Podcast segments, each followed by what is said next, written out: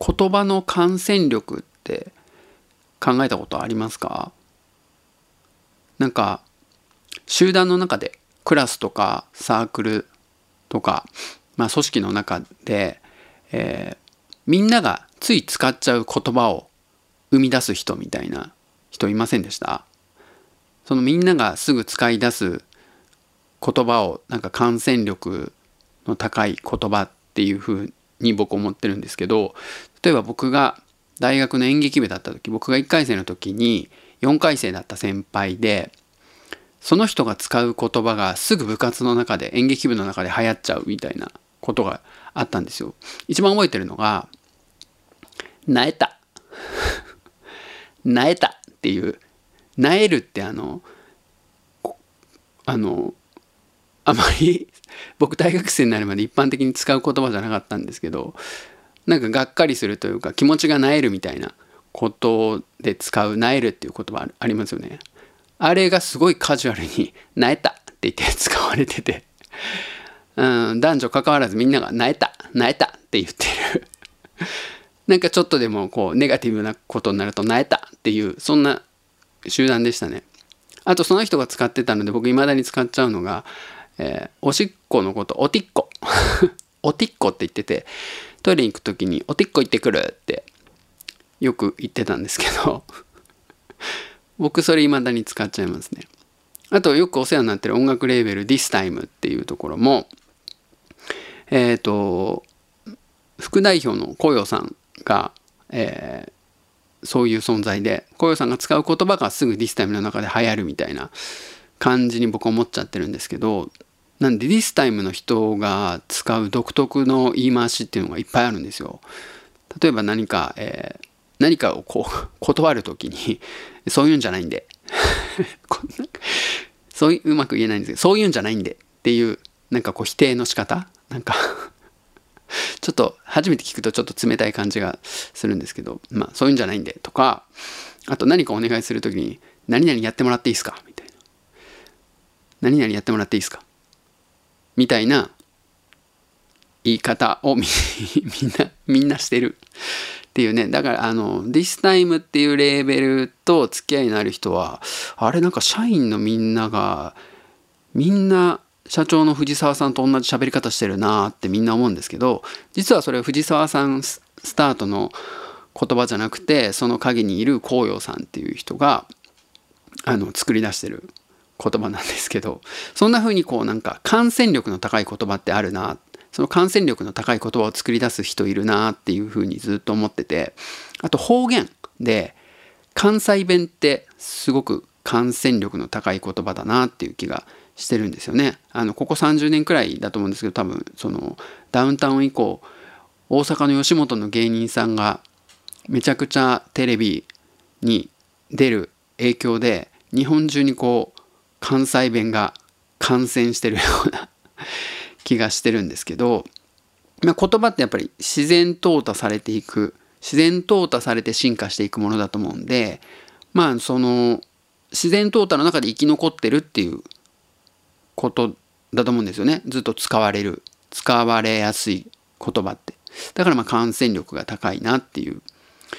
気がするんですけど逆にその感染力の低い方言はどんどん消えてきますよね。僕あの鳥取の方言ですごい好きな方言が2つあってそれどっちもあのびっくりした時に言う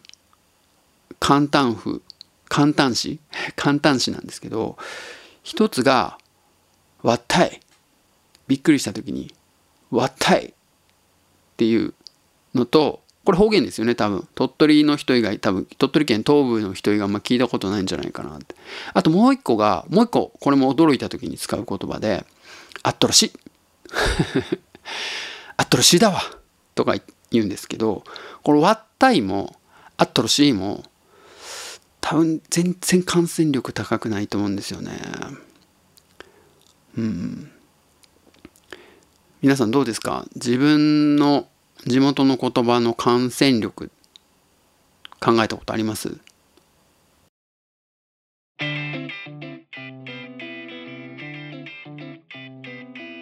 メイクフレンズ実験レイディオスペースボルケーノはい始まりました。メイクフレンズ実験レイディオ。スペースボルケーノ僕が鳥取生まれギターポップ育ちの刑事です。大阪市在住です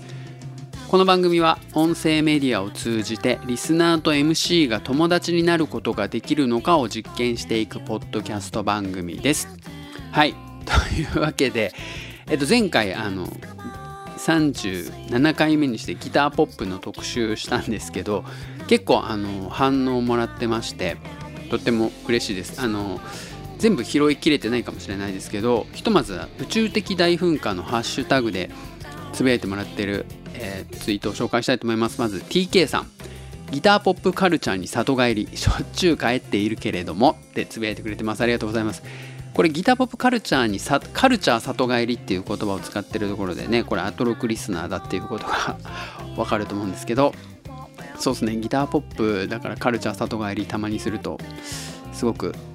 なんだろう甘酸っぱい青春を思い出す感じでいいですね。あとえー、っとですね SMK4G さん。こう読み方合ってるか分かんないですけど、えっ、ー、と、ケイジさんのポッドキャストの完成度がやばすぎる。そしてギターポップのお話最高だった。世代はちょい上なのかな。トラットリア系で一括りにしてしまっていた気がして申し訳ないです。コーネリウスはポイント、スーパーカーは後期が好きです。っていう感想をいただいてます。ありがとうございます。そうですね、スーパーカーのはもう全部通していいですけど、スーパーカーの後期といえば僕はストロボライツっていう曲が一番好きかもしれないですね。はい、ありがとうございます。あと、えー、っとですね、えー、私が好きなギターポップはこれかなと言ってトトスの「From Now」っていうあの曲を上げてくれてるのが、えーえーと、名前がひどいので配信ではカットで大丈夫ですって つぶやいてくれてる、えー、山ちゃんこと、えー、X ネームがペロンチョなめ犬紳士もうダメだ父さんですね 名前がひどいですね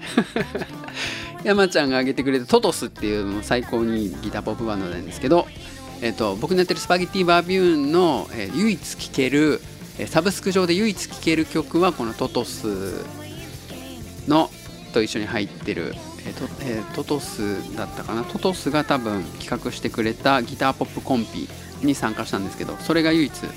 えー、ける「アイビー」っていう曲ですねバビューンね。あとジョンさん。えー、個人的な疑問としてはギターポップネオワコ渋谷系の違いがあんまり分かってません。昔バンド関係の方にシンバルズを教えてもらってその時期結構聴いてましたっていう感じで。これ僕の解釈にいくと、まあ、ネオワコっていうのが一番、えーと、範囲が狭くてそれも含むギターポップがありさらにそれも含むえ渋谷系があるみたいな感じだと思うんですけど渋谷系ってそもそもあの90年代当時渋谷で売れてた音楽が全部渋谷系なんで 結構適当ですね。はい。じゃあそんな感じで今日も始めていきたいと思います。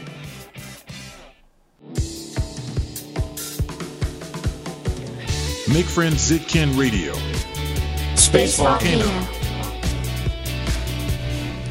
はい。というわけで、えー、スペースボールゲーの第38回始まったんですけど、えっ、ー、と、今これ撮ってるのは、9月23日土曜日の、えー、午後7時ちょい前ぐらいなんですけど、あのー、あれですね、いつも言ってるけど、もう9月の23日っていう、もう時の経つのが早すぎてちょっと怖すぎるんですけど、やっと夏も、あの落ち着いてきて秋っぽくなって今日は全然だからあの涼しかったですね昼間も。えっ、ー、といつもね日曜日にだいたい撮ってるんですが今日土曜日撮ってるのは明日えっ、ー、と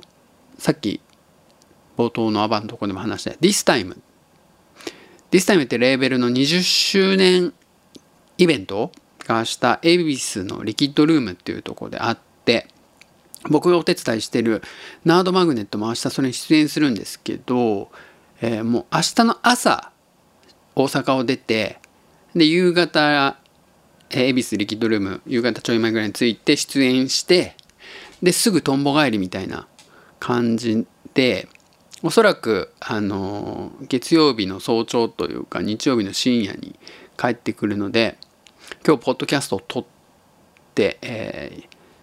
配信の予約をしておかないと月曜日に配信できないので あの今土曜日撮ってるんですけど先週も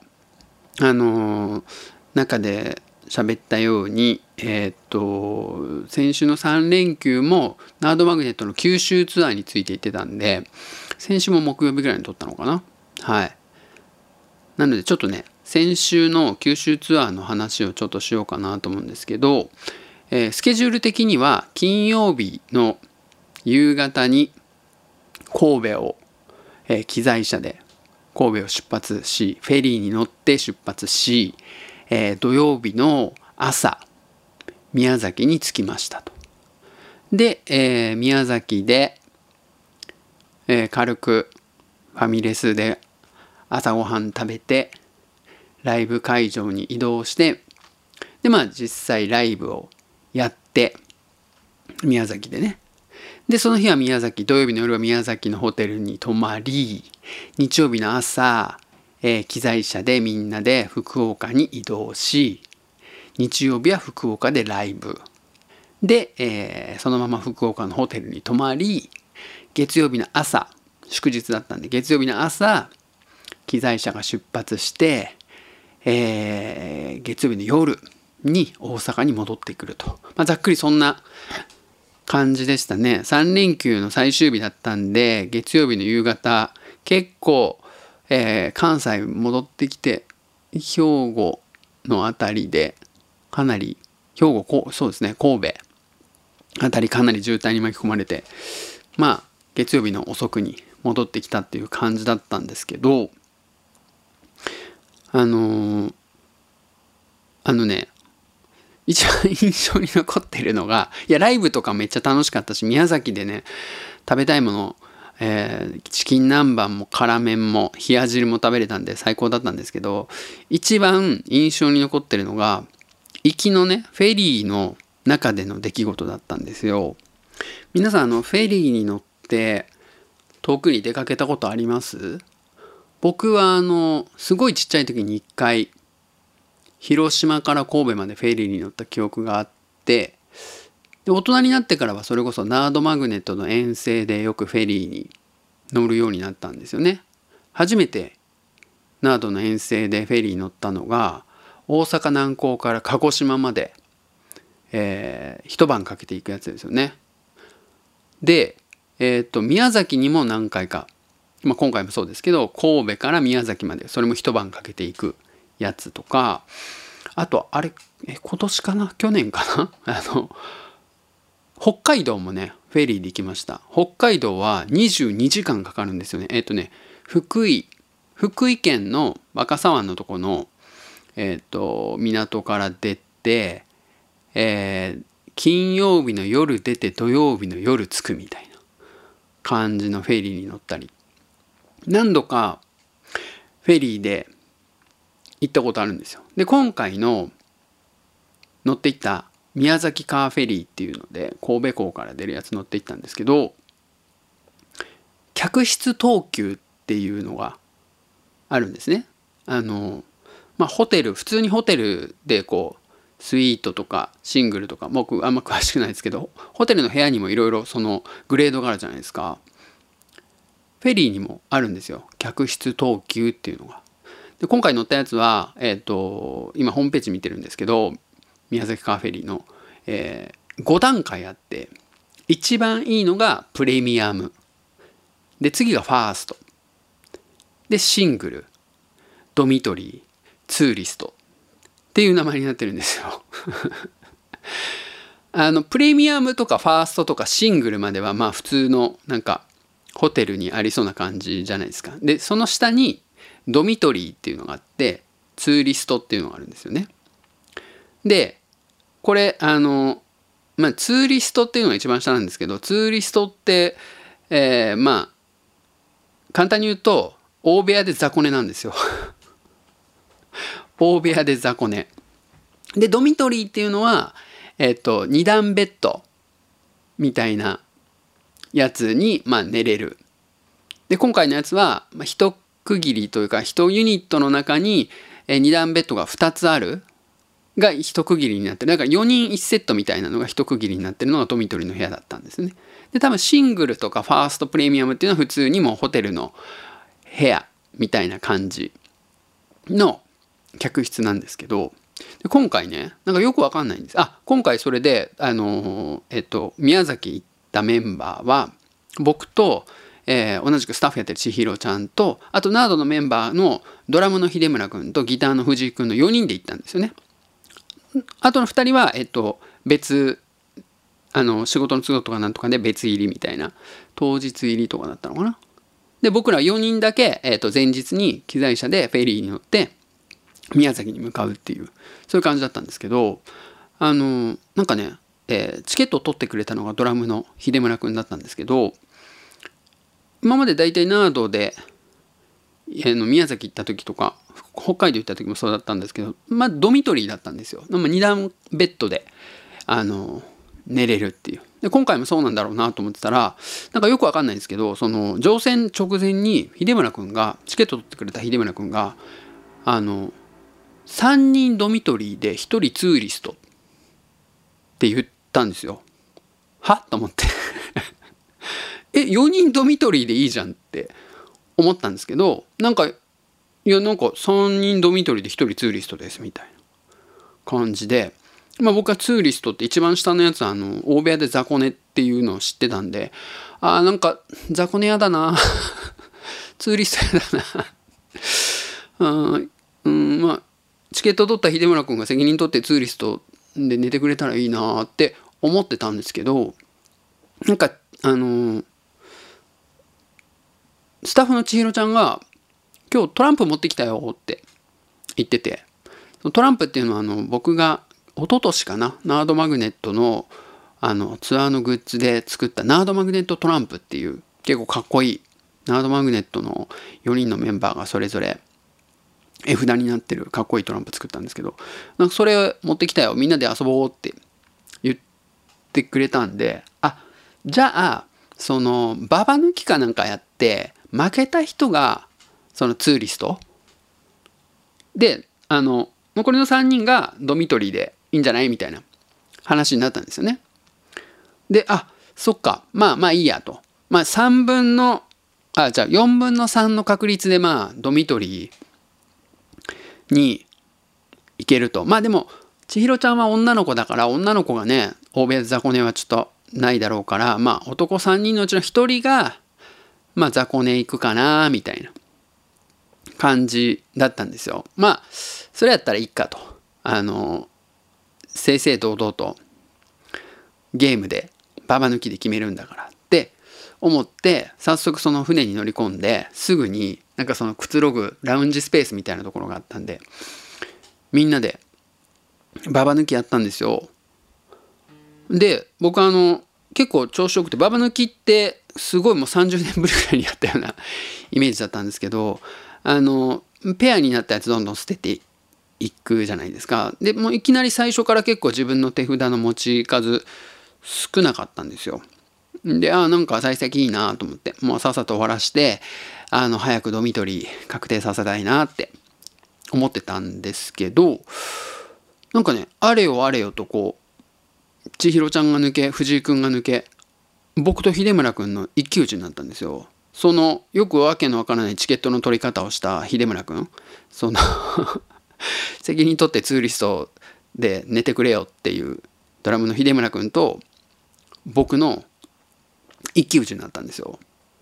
でもう終盤の終盤なんで持ちカードが僕がもうラスト1枚で秀村君がラスト2枚持ってるっていうもう終盤も終盤ど終盤ですよね。で僕持ってるのは僕の1枚は、えっと、ジョーカーじゃないんで当然。秀村君が持ってる2枚のうちの1枚がジョーカーなわけですよ。で僕2分の1の確率で今勝ってるんですよね。秀村君が持ってるジョーカーじゃない方を引けば僕の勝ち。で秀村君の目を見てどっちがジョーカーかなってこうじーっと目を見てでも秀村君ポーカーフェイスなんで全然あのどっちがどっちかのカードを睨みつけてるとかそういうなんか読み取れないんですよ。で意を決して1枚ピッて抜いたらそれがジョーカーだったんですよ。っていうことは形勢逆転今度は僕が、えっと、ジョーカーと普通の数字のカードを持ってて秀村君は1枚だけ持ってると。だから今度は僕が1枚数字のカードを抜かれた瞬間に負けるわけですよ。んでもう手元の2枚をしっかり切って切って切って切って絶対にジョーカー引いてくれって思って秀村君にらみつけてで秀村君は僕の数字のカードを抜いたんですよ。でその時点で僕の負け決定じゃないですかうわと思って。あーツーリストか。最悪だ。って思ったんですけどその時ねテーブルの上にあの4人のその船のチケットが並んでたんですね。ドミトリードミトリードミトリーツーリストのチケットが並んでってああツーリストかと思ってツーリストのカードパッて見たらそのチケットってね乗車する人の名前書いてあるんですけどツーリストのところに徳田啓二って僕の名前書いてあったんですよ。なんかめっちゃなんかマジックを見たような感じがしてもう最初から決まってたんや秀村君がチケット引き換えに行ったんですよだから秀村君チケット引き換えに行った段階でもツーリストを僕の名前で発行してたんですよねツーリストのチケットで見事に僕はそのまま そのトランプで負けてツーリストになってまあ悲しかったんですけどなんかみんな3人ともねあまりに僕がその悔しがってるからじゃあもうあの3回負けた人にしようっつって。だからあのあとあと3回やりますかみたいな感じになって。3回負けた人であと3回やりますかみたいな感じかな。で一番負けた人がえー、ツーリストにしようみたいなことになってもう一回やったんですけどまたすぐ負けて僕が。もう2回連続負けた時点でなんかもうみんなまあいいやみたいな、え、感じになって僕が、えー、雑魚寝部屋ことツーリストの部屋で寝ることになったっていうそういう話なんですけど。いやなんかこうねいやこれ何が言いたかったかっていうと本当にそのチケットにツーリストのチケットに自分の名前が印刷されてたのがすごいびっくりしたんですよ本当に手品かと思いましたね Make friends, Zipkin Radio. Space Volcano. はい、そんなわけで、本当は他にもいっぱい楽しいことあったんですけど、九州ツアー。ね。で、そう、えー、もう明日ね、明日その、This Time の20周年、東京恵比寿リキッドルームでイベントあるんですけど、あの、その20周年イベント絡みで、今 This Time のそのアカウントで、This Time 関連の人たちの20年前の写真をなんか送ってもらってどんどんアップするみたいな企画やってて僕もえ一昨日くらい昨日かな一昨日の夜深夜に社長の藤沢さんから LINE 来て「20年前の写真ください」っつって「20年前の写真もらってもいいですか?」みたいな感じでえっ、ー、と LINE が来て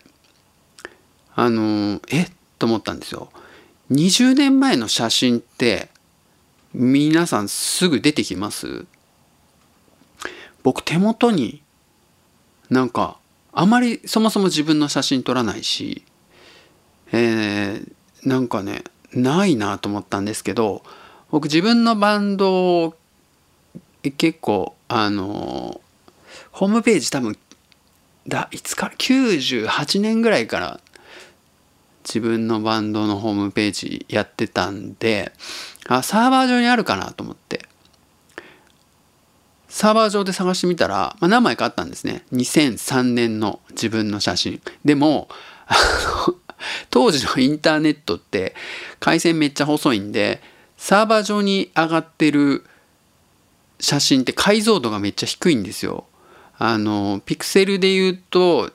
えー、横200ピクセルとかそんな感じなんで全然その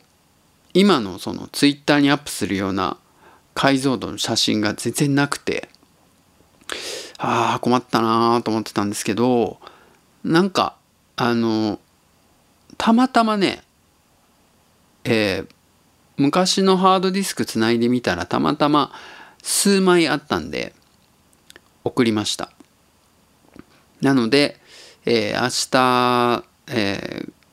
ー、9月24日の日曜日までにはもしかしたら僕の 20年前の写真が、えー、This Time のアカウントでアップされるかもしれないんですけど、まあ、正確にはね僕間違えてあの2003年じゃなくて99年とかの写真を送っちゃってて送った後に気づいて「あすいませんこれにあの20年前どころか24年前の写真でしたすいません」っつって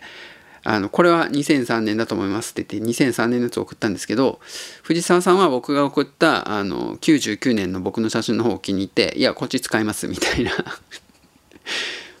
感じでしたね。うん、でそう思ったのがだから写真がねそのやっぱよく言われることですけどこのインターネットの時代になって久しいですがインターネットの時代っていうかスマホの時代かなあの写真を、まあ、デジタルで残すようになって便利は便利なんですけど物として写真が残ってないから本当にデータとしてしかない場合ハードディスクとかなくなっちゃったらマジやばいですよね。あとクラウドに上がってたらいいんですけどそのクラウドもね今からじゃあ20年後今撮った写真クラウドに上がってるやつがちゃんと取り出せるかどうかって全然わかんないんで写真とか映像とか未来に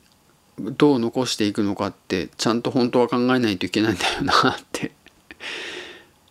今回の件でもねしっかり思いましたね。やっぱ特に1年に1回ぐらいはこう写真を物質フィジカルとして残しといた方がいいんだろうなっていうね。気がめっちゃしました。うん。なんかそういうサービスちょっと前にもあったような気がするんですけどクラウドに保存されてるやつが AI が勝手にあの年に1枚だけ、えー、ベストなんちゃらフォトみたいな感じで個人的に例えば僕が上げてる写真の中で一番僕が気に入るだろうという写真を AI が勝手に判定してそれを、えー、物理的な写真としてフィジカル化したやつを送ってくれるみたいなサービスやったら流行るんちゃうかなって気がするんですよね。技術的にはもうできそうなんで誰かやってくれたらいいなって思いますね。それやってるんだったらあのクラウドストレージとして全然契約してもいいなっていう気がするって思ってますね。皆さん自分の20年前の写真を提出してくれって言われたらどうですか？すぐ出ますか ?20 年前のね自分の写真不思議な気がしました。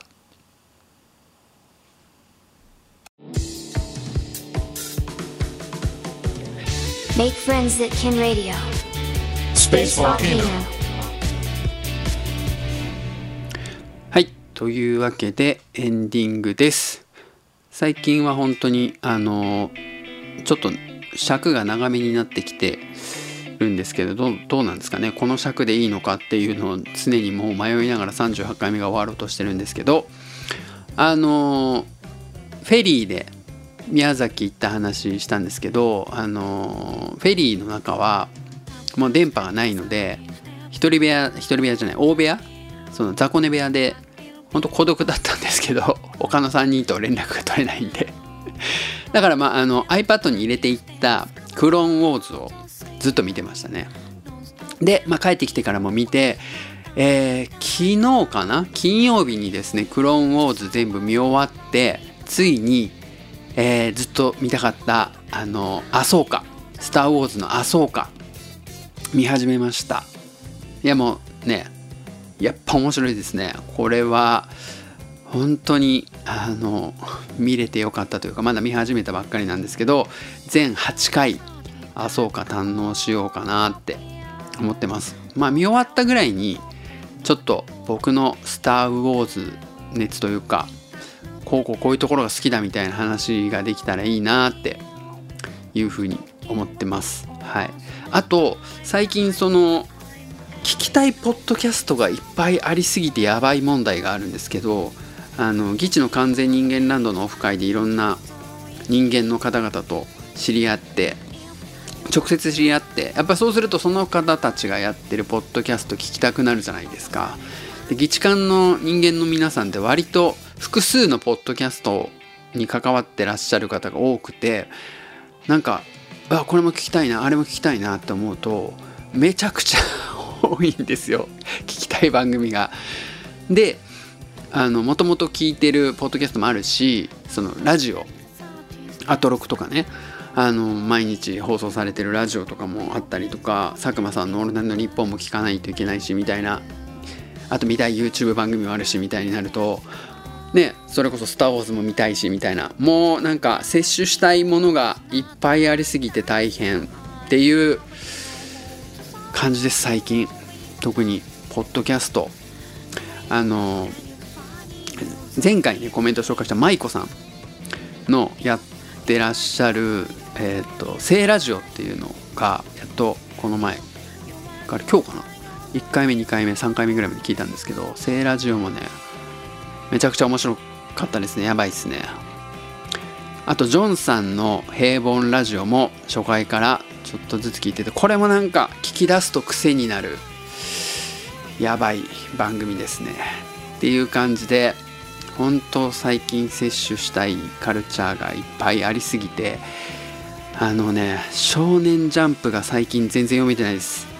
ジャンプが1ヶ月ぐらい溜まってる。ジャンプも読まないとあと映画も見に行きたいんですよね。映画も最近全然見れてないっていうカルチャー大渋滞な感じになってます。バイバイ。